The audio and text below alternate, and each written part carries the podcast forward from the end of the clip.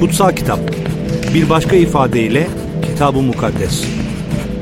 Dünyada en fazla dile çevrilmiş bu kitap gerçekten Tanrı'nın vahiy mi? Tevrat, Zebur, peygamberlik kitapları ve İncil bu programda sorgulanıyor. Kutsal sayılan bu kitapların bugüne kadar korunarak gelmesi mümkün olabilir mi? İnceliyoruz. Tarihsel bulguları yer, zaman, olaylar ile karşılaştırarak gerçeğe ulaşmaya çalışıyoruz. Tarihten notlar başlıyor. Sevgili Radyo Maranata dinleyicileri, Tarihten Notlar programında bir kez daha sizlerle beraberiz. Her zaman olduğu gibi bugün stüdyo konu, konuğumuz e, Mark Madrigal. Hoş geldiniz. Hoş bulduk.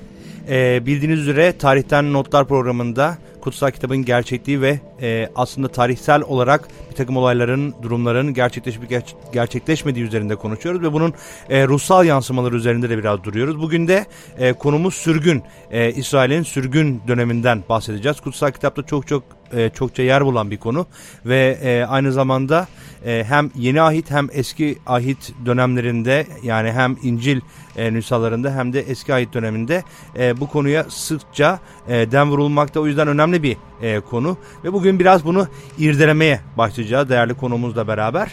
E, nasıl başlayalım bilmiyorum ama belki şu soruyla başlayabiliriz diye düşünüyorum. Sürgün öncesindeki süreci biraz bize anlatabilirseniz e, belki bu konuda ilk defa e, duyacak olan dinleyicilerimiz için bir e, ön bilgi niteliği taşır.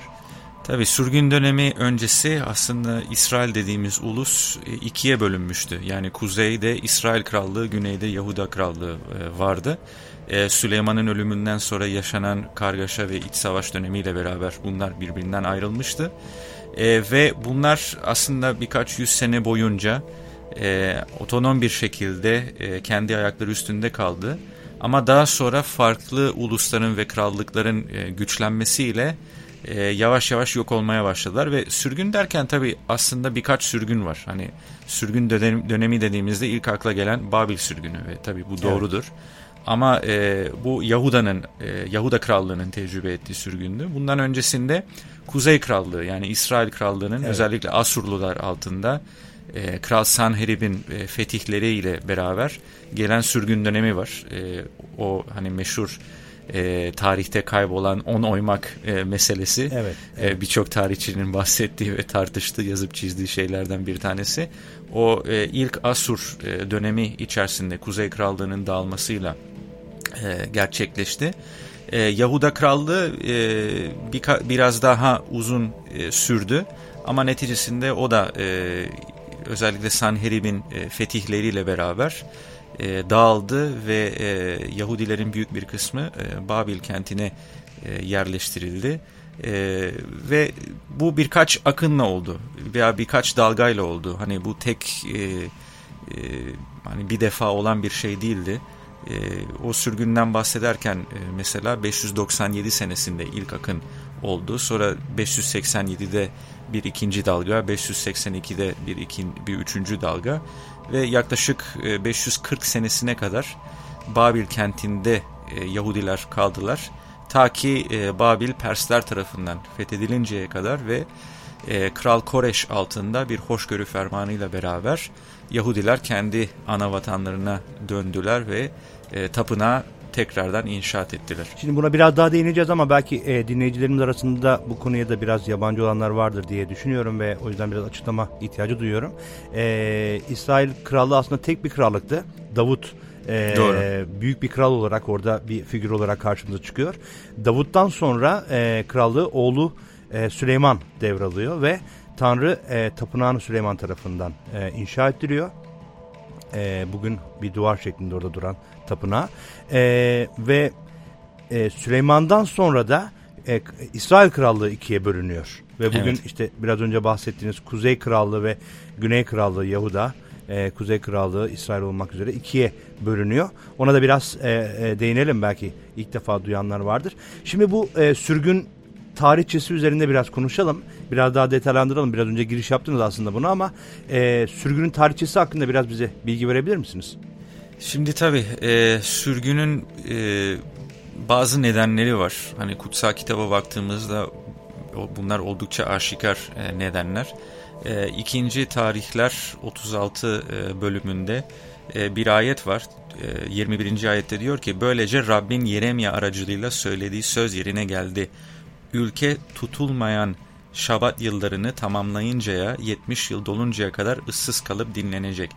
Yani e, Yahudilerin bir sıkıntısı vardı. Tanrı ile bir anlaşma içerisindeler ama bu anlaşma içerisindeki e, kuralları ve yasaları özellikle bu Şabat yıllarını e, tutmuyorlardı. E, aynı zamanda e, putperestlik dediğimiz bir e, konu da var. Hani yavaşça özellikle çevre halkların, Edomluların, Muavlaların, e, Filistlerin etkileşimiyle e, her ne kadar tek tanrılı bir inanca sahip olsalar da pratikte e, çok tanrılı bir şekilde yaşamaya başlıyorlardı. Özellikle İsrail yani Kuzey Krallığı'nda yaşanan şeylerden bir tanesi buydu. Çünkü e, bölünmeden sonra e, özellikle Kudüs'teki tapınağı kullanmadıkları için veya kullanamadıkları için yeni yaptıkları başkentte Samiriye'de e, başka ilahlara sunak kurmaya e, başladılar. Ve oldukça karanlık bir dönem e, yaşandı. E, Kral Ahav döneminde de birçok peygamber de e, bu dönemde mesela Amos peygamber e, işte nasıl e, putperestliğe e, gidişatın ve e, fakirlerin e, ezilmiş olması bu krallar tarafından zamanla Tanrı tarafından bir yargı getireceğini söylüyorlardı. Nitekim de öyle oldu. Asurlular geldi. E, İsraillileri yani Kuzey Krallığı'nı Ninova'ya götürdüler ve bu şekilde İsrail Krallığı sona erdi. Güneyde Yahuda kralları hani ahlaki açıdan İsrail krallarına göre daha doğru yaşıyorlardı ama o krallar arasında da hani Tanrı'yı izlem, izlemeyen e, krallar vardı e, ve dolayısıyla gene peygamberler gelmeye başladı ve bunlardan belki en önemlisi Yeremya'dır. Ve Yeremya özellikle Yahuda e, krallarını e, e, Mısır'la bir ittifak kurmakla suçladı. Çünkü bu dönem içerisinde büyük bir savaş oluyor. E, Karkamış Savaşı 605 senesi milattan önce. Kargamış dediğimiz Türkiye yani Gaziantep Suriye e, sınırları arasında bir antik kent hala kazılmakta. E, Karkamış'ta büyük bir savaş yaşanıyor e, ve o savaştan Nebukadnesar e, galip çıkıyor. Mısırlılara karşı e, yapılmış bir e, savaştır. Ve ondan sonra Nebukadnesar ve Babil İmparatorluğu hani bölgenin en güçlü e, krallığı e, olu veriyor ve Yeremya sürekli Yahuda krallarına hani Mısır'la e, ittifak kurmayın. Bunun aksine bırakın da Babililer gelsin ve Nebukadnesar sizin kralınız olsun diye e, tavsiyede bulunuyor. Tabi birçok Yahudi bunu benimseyemiyor çünkü bu şey demek gibidir. Hani bırak da hani başka bir ulus senin toprağını fethetsin Ondan sonra bırak da o senin kralın olsun şeklinde ağır bir, bir ağır bir ifade. Dolayısıyla Yeremya'yı da e, bu peygamberliğinden e, dolayı sevmiyorlar. Hapse atılıyor, bayağı acılar çekiyor. E, evet. neredeyse, neredeyse öldürülme noktasına e, geliyor e, bu sebeplerden dolayı. Ama Yeremya aynı zamanda bu 70 sene sonunda, bu sürgün dönemi sonunda Tanrı'nın e, İsrailleri veya Yahudileri pardon Babil'den toplayacağını ve geri getireceğini de müjdeliyor ve bu sürgünün bir nevi e, halkı e, birçok hastalıktan, ruhani ve manevi hastalıktan arındıracağını e, ifade ediyor. Şimdi e, tabii bu konulara değinirken biraz e, belki dinleyicilerimizin dikkatini çekmiştir. Özellikle Kutsal Kitabın eski ahit, eski antlaşma dediğimiz bölümlerini okuyanlar.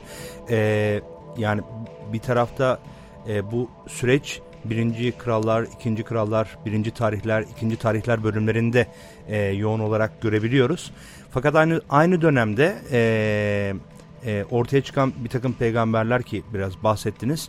O peygamberler, e, o peygamberlik kitaplarını okurken de aslında e, dinleyicilerimiz e, bu bağlantıları kurabilmesi açısından önemli diye düşünüyorum. Yani hangi peygamberin hangi dönemde ortaya çıktığı o peygamberin anlattığı, ifade etmeye çalıştığı olaylar ve durumlarla ilgili e, bize ön bir bilgi veriyor. E, iki krallıkta da aslında ciddi sorun o zaman e, Tanrı'yı ve onun buyruklarını izlememe olarak nitelendirebiliyoruz anladığım kadarıyla sizden. Evet yani şu şekilde e, birçok peygamber bu dönemi e, hani ulusun e, ulusu fahişelikle suçluyor. Ama ne manada fahişelik? Yani e, Rabbi bırakıp başka ilahlara yönelerek hani kendilerini satmış e, evet. tarcısına. Çünkü her ne kadar e, tapınaklarda kurban sunulmaya devam edilse de her ne kadar görünüşte hani tek tanrıya bir ibadet söz konusu ise de e, pratikte aslında görüyoruz ki öyle yaşanmıyor. E, hani diğer ilahlara da danışılıyor, diğer ilahlara da adaklar sunuluyor. E, ondan sonra mesela e, farklı uluslarla yaşanan ticaret ilişkilerinden dolayı e, İsrail'de bu yabancı tüccarların kendi ilahlarına ibadet edilmesine müsaade ediliyor. Dolayısıyla hani bu şekilde bir ivme var ve aynı zamanda yasa tutulmamaya başlanıyor. Hani şabat günleri tutulmuyor. E, jübile senesi vardır mesela hani 50 senede bir evet. tutsakların özgür bırakılması evet. o da tutulmaya başlanmıyor. Ve bir nevi e, Tanrı'nın bu sürgün ile yaptığı en azından Yeremya ve ikinci tarihler bunu bu şekilde anladı. E, bu toprağa e, bir e, sükunet bir e, getiriyor, bir dinlenme zamanı getiriyor. Çünkü dinlenme zamanını e, Yahudiler e, tutmadı. Evet. E, dolayısıyla bir nevi bu bir cezadır aslında. Buna, buna biraz değineceğiz aslında programın sonuna doğru biraz buna değinmek istiyorum ama e, e, şimdi bu anlattığımız süreç içerisinde durum içerisinde bu sürgün e, Tanrı'nın bir şekilde Yahudileri Yahudilere bir şey göstermek için o, e, ortaya koyduğu bir durum. Bunu görebiliyoruz ruhsal anlamda ama biraz e, farklı bir bakıştan da biraz bakmak istiyorum. Bu e, Yahudilerin ve Yahudi kimliğini nasıl etkiledi bu e, sürgün dönemi? Biraz bundan bahsedebilir miyiz? Tabii şimdi ya, e, sürgün çok travmatik bir şey e, Yahudi kimliğinde ve e, hala aslında bunun ekolarını görmekteyiz. Yani birçok Yahudi günümüzde bile sanki sürgünde yaşamakta. Tamam hani 70 sene öncesinde bir İsrail ulusu e, oluşu verdi suni bir şekilde 1945'te ama evet. hala hani e, birçok Yahudi e, kendi ana vatanından e, uzak e, yaşamakta ve e, birçok Yahudi bile İsrail'de hani rahat bir şekilde de yaşayamıyor. Hı hı. E, ilginç bir şey Berlin'de özellikle e, e, İkinci Dünya Savaşı'nda e, yaşanan soykırımları anmak için bir e, müze var. E, 90'larda e, inşaat edildi ve o müzenin koridorlarından bir tanesi sürgün temasına ayrıldı. Yani o kadar derinden etkiledi Yahudileri bu sürgün e, olayı.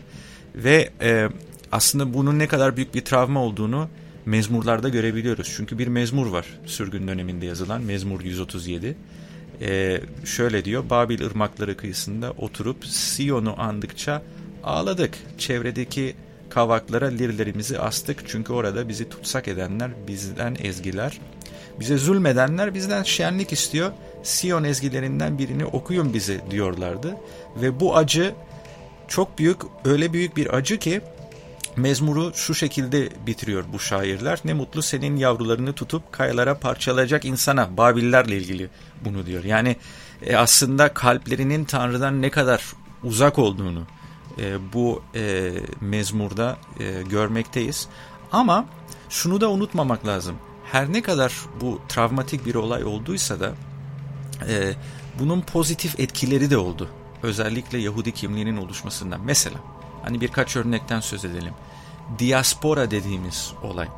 Diaspora dediğimiz olay bu sürgün ile beraber başladı. Yani Yahudilerin farklı kentlere dağılmış olması, farklı kentlerde havralar kurmuş olmaları, e, bununla birlikte Yahudi yorum geleneğinin yeşermesini görüyoruz. Mesela Talmud dediğimiz e, kitap, hani yorum kitapları Babil Talmud'u da olarak anılıyor e, Mishnah dediğimiz bu yorum gelenekleri gene bu sürgün döneminde ortaya çıkmış Bu havra gelenekler. kültürü de öyle değil mi? Yani evet. aslında e, Yahudilerin e, ibadet merkezi bir şekilde e, tapınak yıkıldığı için e, ve sürgünde oldukları için aslında bir araya gelmek için bu havra e, kültürü oluşuyor bir anlamda. Evet ve bununla beraber aslında e, eski antlaşma dediğimiz metinin de bir derleme sürecine girdiğini sürgünle beraber hani tamam belki büyük bir kısmı zaten yazıldı o ana kadar ama bunlar e, bireysel yazı olarak hani bir e, şeye derlenmedi. Bizim e, bugün eski antlaşma olduğu e, olarak bildiğimiz eseri derlenmemiştir ama bu dönemde bu bir derlenme e, yaşanıyor.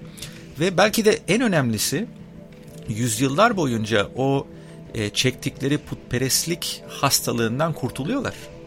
E, öyle ki artık e, tek tanrıya tekrar bir adanma söz konusu ve sürgünle beraber vaatler de geliyor. Hani Tanrı'nın onları tekrar ana vatanlarına geri göndereceğini ve orada yeni bir tapınak ve bu tapınak eskisinden daha görkemli olacağına e, ilişkin.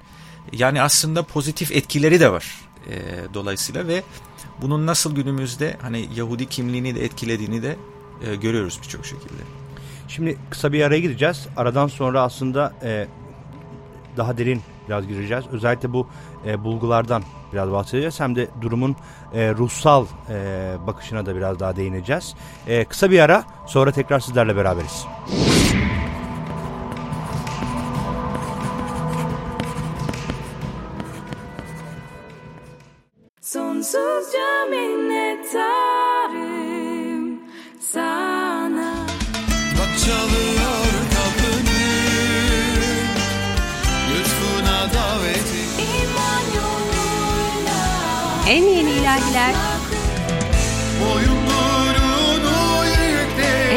En sevdiğiniz ilahiler. Hepsi ve daha fazlası radyomaranata.com'da sizlerle.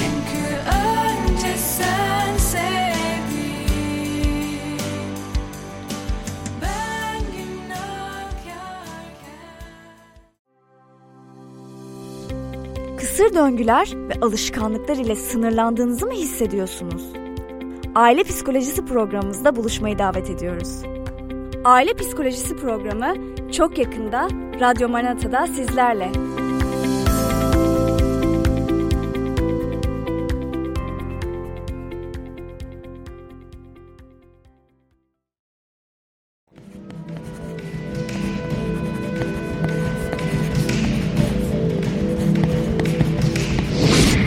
Sevgili Radyo Maranata dinleyicileri tekrar sizlerle beraberiz. Kısa bir aranın ardından bugün sürgün üzerinde konuşuyoruz. Konuğumuz Mark Madrigal. Ee, birlikte e, bu sürgünü, sürgün sürecini e, Yahudi kimliği nasıl etkiledi üzerinde konuştuk. Şimdi birazcık daha aslında e, tarihsel e, bakışa girmek istiyoruz. Çünkü Türkiye'de özellikle e, kutsal kitabın bu e, tahrif edilmesine yönelik birçok e, iddia ve e, durum var. E, bunun gerçekliği üzerinde e, bu, bu kutsal kitap metinlerinde anlatılan olayların e, tarihsel bulgularla desteklenip desteklenmediği üzerinde de biraz e, durmak istiyorum. O yüzden e, şöyle devam edelim dilerseniz sohbetimize. E, bu sürgün dönemine ilişkin bulgular var mı? Yani bugün elimizde bununla ilgili doneler var mı? Evet aslında sayıcı oldukça da fazla. Ee, bunun da sebebi hani günümüze yaklaştıkça tabi bulguları bulmak daha da e, kolay oluyor. Yani e, 3000 sene öncesinin veya 4000 sene öncesi fazla bir bulgu bulamazsın ama e, günümüze doğru yaklaştıkça 3000, 2000, 1000 o zaman da bulgular sayısı da artıyor. Dolayısıyla sürgün döneminde de oldukça fazla bulgu var. Bunlardan bir tanesi e, oldukça e, ilginç. Yeremia 34. E, bölümde e, iki kente karşı yapılan saldırıdan bahsedilir. Nebukadnesar'ın ordusu, tarafından. Lakeş ve Azeka e, kenti. E, ve e, çok ilginçtir ki çünkü e, ordu bu kentlere yaklaştıkça e, farklı karakollarda e, bulunan e, Yahudi e, askerleri tarafından mektuplaşmalar e, oluyor ve bu mektuplar aslında günümüze ulaştı. E, 1935 senesinde e, Lakish'te e, J.L. Starkey adında e, bir arkeolog milattan önce 587 senesine e, tarihlenen 9 tane mektup keşfediyor. 9. 9 tane. Bunlar bugün Londra'da British Museum'da e, sergilenmekte. Hepsi çömlek parçaları üzerine e, yazılmıştır. Bunun sebebi ise hani kağıdın çok pahalı bir materyal olması o dönemde. Dolayısıyla hazırda çömlek varken hani bunları kullanalım e, mesajlaşma e, açısından. Ve e, bunlardan e, birkaçını ben istiyorsanız sizinle e, paylaşayım. Lütfen. Çünkü de... ilginç kesitler içeriyor. Yani bu bir karakol sistemiydi. Hani e, yabancı ordular yaklaştıkça e, bir karakol mesela ışık bir mesa, meşale e, açıyordu ve Aha. bununla diğer karakola da bir sinyal göndermiş oluyorlardı ve bu meşale sistemi böylece yaklaşan orduyla ilgili e, bir bilgi iletişimi yapıyordu. Tabi arada da mektuplar yazıyorlardı. Hani şu erzak lazım, bu erzak gerekli aha, tarzında. Aha, aha. Mesela üçüncü mektup e, şöyle diyor. Kuluna e, şöyle bir rapor geldi. Ordunun komutanı Honya oğlu Elyatan Mısır'a gitmiştir ve Ahia oğlu Hosavya'yı geride kalan askerler üzerine komutan olarak atamıştır. Ve bu çok ilginçtir çünkü bu e, Yahudi ordusunda gerçekleşen hani komutan değişimi aslında kutsal kitapta da bahsediliyor. Yeremia 26. bölümde 20 ve 23 ayetlerinde. Dördüncü mektupta şöyle bir ifade var. Rabbe şükür olsun Lakiş'in ateş sinyallerini henüz, henüz e, görmekteyiz. Çünkü Azeka'nınkilerini artık göremez olduk. Yani bir tane kent fethedildi ama diğer kent hala salim duruyor. Hamdolsun şeklinde bir yazışma. Ve dokuzuncu mektup e, Yahve yani Tanrı size esenlik versin ve müjdeli haber getirsin. Gıdalarımız tükeniyor. Bize on ekmek ve iki sürahi şarap lazım. Kulunuza Selemi aracılığıyla yarınki talimatlarınızı gönderiniz lütfen şeklinde evet, bir iletişim evet. söz konusu. Bunun gibi yaklaşık 9 tane e, hani e, Nebukadnesar'ın ordusu yaklaştıkça geç, e, gelişen yazışmalar e, British Museum'da e, muhafaza e, ediliyor. Bununla beraber başka ilginç bir e, bulgu. E, Yeremya kitabından biliyoruz ki e, Yeremya'nın bazı kısımlarını kendisini değil, e, kendisi değil yazmanı Baruk yazdı. Evet. Yeremya 36'da mesela diyor ki Yeremya Nerya oğlu Baruk'u çağırıp Rabbin kendisine söyledi bütün sözleri Tomar'a yazdırdı. Evet. Demek evet. ki Yeremya Baruk adında bir katip e, kullanıyordu bu metinden anladığımız kadarıyla. Ve ne kadar ilginçtir ki Baruk'a e, ait mühür yani Baruk'un özel mührü, imzasını taşıyan mühür e, keşfedilmiş ve Kudüs'teki İsrail Müzesi'nde sergilenmekte ve mühür üzerinde Katip Neria oğlu Baruk'a aittir şeklinde bir e, ifade var, Hı. yazı var. E, ve 1996'da Baruk'a ait ikinci benzer bir mühür e, keşfedilmiş. Ama bunu diğerinden ayıran özellik sol üst tarafta aynı zamanda bir parmak izine de rastlanmış olmasıdır. Ve birçok uzmana göre bu Baruk'un kendi parmak, parmak izidir. E, bu da bir müzede sergileniyor. E, Kudüs'teki e, İsrail Eserler e, Müzesi. Başka ilginç e, buluşlar da var. E, mesela e, Nebukadnesar e, İsrail Yahudiye'yi fethettikten sonra e, sürgüne götürdüğü şeylerden biri kralın kendisi. Kral Yehoyakin hı hı. ve e, Babil'e götürülüyor ve onun kölesi oluyor, esiri oluyor. Ama bu süre içerisinde Yehoyakin'e e, erzaklar e, veriyor ve bununla ilgili e, Babil sarayında keşfedilen e, bir e, yazı var. Milattan önce 6. yüzyıla ait bir tablet ve e, bu kraldan bahsederek diyor ki kral kralı Yehoyakin'e 10 silah yağ Yahuda kralı Yehoyakin için 2,5 silah yağ Yahuda kralının çocukları için 10 silah yağ Yahuda'nın kralının oğlu Yakuyakinuya şeklinde Babilce hani Yehoyakin'in ismini e, telaffuz ediyor orada. Evet, evet. Ama ona verilen erzaklar e, hakkında bahsediliyor. Gene bunun bahsini Yeremya'da da ve ikinci krallarda da görebiliyoruz. Dolayısıyla aslında bu anlatını, anlatıyı e, tarihsel açıdan e, teyit eden birçok e, bulgu söz konusu. Bu anlattıklarınız aslında çok önemli çünkü e, Türkiye'de özellikle birçok kuşkucu kutsal kitap içerisinde geçen bir takım hikayeleri, e, durumları, olayları e, gerçek değil sadece bir masal e, olarak düşünüyor ve böyle ifade ediyor e, bu bulgular aracılığıyla aslında tarihsel olarak da kutsal kitapta geçen hikayelerin e, gerçekten yaşanmış hikayeler olduğunu görebiliyoruz. Tabi bu fiziksel durumu ama bu fiziksel durumun altında yatan bir ruhsal sebep var. Biraz e, konu içerisinde de, değindik özellikle ilk bölümde. E, Tanrı'yı izlemeyen bir halk oluşu, buyrukları e, takip etmeyen bir halk oluşuyla ilgili e, bir anlamda Tanrı'nın e, sopası aslında diyebiliriz ki e, onları yola getiriyor. E, Mezmur 23'te söylediği gibi. E, bu e, sürgün, bu fiziksel sürgünle yani Tanrı ne amaçlıyor? Yani Tanrı'nın amacı, bunun içerisindeki amacı nedir? E, aslında hem de e, yeni ahitle e, bir e, ilişkilendirme söz konusu mudur bu durum, e, bu süreç ne öğretiyor aslında ruhsal olarak bizlere? Aslında birçok ders var ve e, bunu İsa'nın kendi havarileri de görüyordu. E, mesela e, havari Petrus'un yazdığı bir mektup var. Birinci Petrus Anadolu'daki kiliselere, Anadolu'daki yaşayan imanlılara belki bir kısmı Yahudiydi onlara yazılmıştır. Onlar da çok acı çekiyordu. Onlar da kendilerini hani bir sürgünde yaşarcasına hissediyorlardı.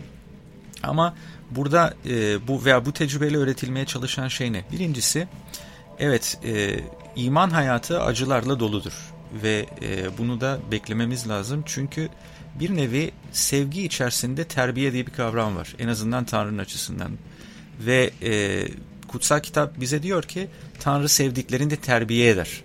Hani bazen Tanrı sevgisini biz ah ne kadar güzel diye düşünürüz. Hani e, başıma hiçbir şey gelmeyecek, e, o beni sevecek şeklinde ama sevginin içerisinde terbiye de var. E, çünkü bir baba sevdi çocuğunu da terbiye eder. Ve görüyoruz ki İsrail tarihi içerisinde aslında Tanrı, Tanrı'ya layık yaşamıyorlardı ve birçok sorunları vardı. Bu, bir nevi bu sürgün bu sorunların çözülmesine de karakter açısından e, neden oldu. Dolayısıyla birkaç ders çıkartabiliriz buradan ki birinci Petrus'ta da aslında bunu görüyoruz. Birincisi acılar Tanrı halkını arındırır ve kutsar. E, Nasıl ki hmm, sürgünle beraber dedik ya bu putperestlik hastalığı e, şifa buldu. Aynı şekilde de kendi hayatımızda da acıları tecrübe etmek e, biraz hani e, aklımızı başımıza getiriyor diyebiliriz bazı ruhsal konularda. Ama aynı zamanda sürgünle beraber vaatler var. Ve vaatler nedir? Tanrı yeni bir tapınak kurmak istiyor halkının arasında. Ve sürgünden sonra bereket yani bir mesihsel çağ e, vaat edilmekte. Dolayısıyla aslında birkaç şey öğretilmeye çalışıyor bununla beraber. Birincisi ana vatanımız bu dünya değil. E, biz hani belki kendimizi bir toprağa e, çok e, empati duyuyoruz. Belki milli kimliğimize belki e, başka bir şeye ama Tanrı'nın bize öğretmek istediği şey nedir? Bu hayat bir sürgün hayatıdır aslında. Dolayısıyla umutlarımızı bu hayata, yaşadığımız topraklara bağlamamamız lazım. Çünkü Tanrı'nın başka bir projesi var. Tanrı'nın e, dünya tarihi için ve bizim hayatımız için e, başka bir amacı var. Ve bu amaçla beraber bize yeni bir kimlik getirmek istiyor. Bize yeni bir aile, yeni bir ailenin üyesi e, yapmak istiyor. Toprağa bağlı veya adete bağlı değil, onun umuduna bağlı, onun sevgisine bağlı, onun planına ve tasarısına bağlı yeni bir kimlik, yeni bir aile ve yeni bir umut e, vermek istiyor. Ve e, bir nevi sürgünle öğretilmeye çalışılan ki hatırlayalım e, sadece Yahudiler sürgün tecrübe etmedi. İbrahim'in hayatında baktığımızda da onun hayatını bir sürgün hayatı olarak da görebiliriz. Çünkü Tanrı ona diyor kalk baba evinden git bu göstereceğim toprağa. Adam bilmiyor nereye gittiğini e, göçebe bir hayat sürdürüyor aslında ama bununla Tanrı İbrahim'e de bir şeyleri göstermeye e, çalışıyor. E, dolayısıyla buradan ne çıkartabiliriz? Hani acılar için, terslikler için aslında şükretmemiz lazım. Çünkü bunlarla beraber her ne kadar travmatik tecrübeler olsa da Tanrı'nın bir planı var. Tanrı'nın bir tasarısı var. Ve acılar hikayenin sonu değil, hikayenin ortası. E, hikayenin sonunda hep Hani e, bir umut hep e, yeni bir kişilik, yeni bir kimlik, yeni bir kişinin ortaya çıkması söz konusu. Ki bunu Yahudiler içerisinde de görüyoruz. Ve Petrus da aslında mektubunda bunu da aktarmaya çalışıyor Anadolu'daki imanlıları. Evet yani aslında Tanrı'nın e, vaatlerini e, unutmamak gerekiyor. Bu önemli. E, sıkıntıların, zorlukların içerisinde de bu vaatlere e, sarılarak ayakta kalabiliyoruz. Çok teşekkür etmek istiyorum bugün bizimle paylaştığınız için çünkü değerli. E, kutsal kitap içerisinde yer alan, e, yer bulan birçok e, olayın gerçek olup olmadığı üzerinde biraz konuştuk ve bu bulgular hakkında konuştuk ki değerlidir bana göre bu konuda şüphesi olan insanlar için e, Tanrı'nın bu durumları kullanarak ne amaçladığını ve Tanrı'nın ruhsal planı üzerinde de konuştuk.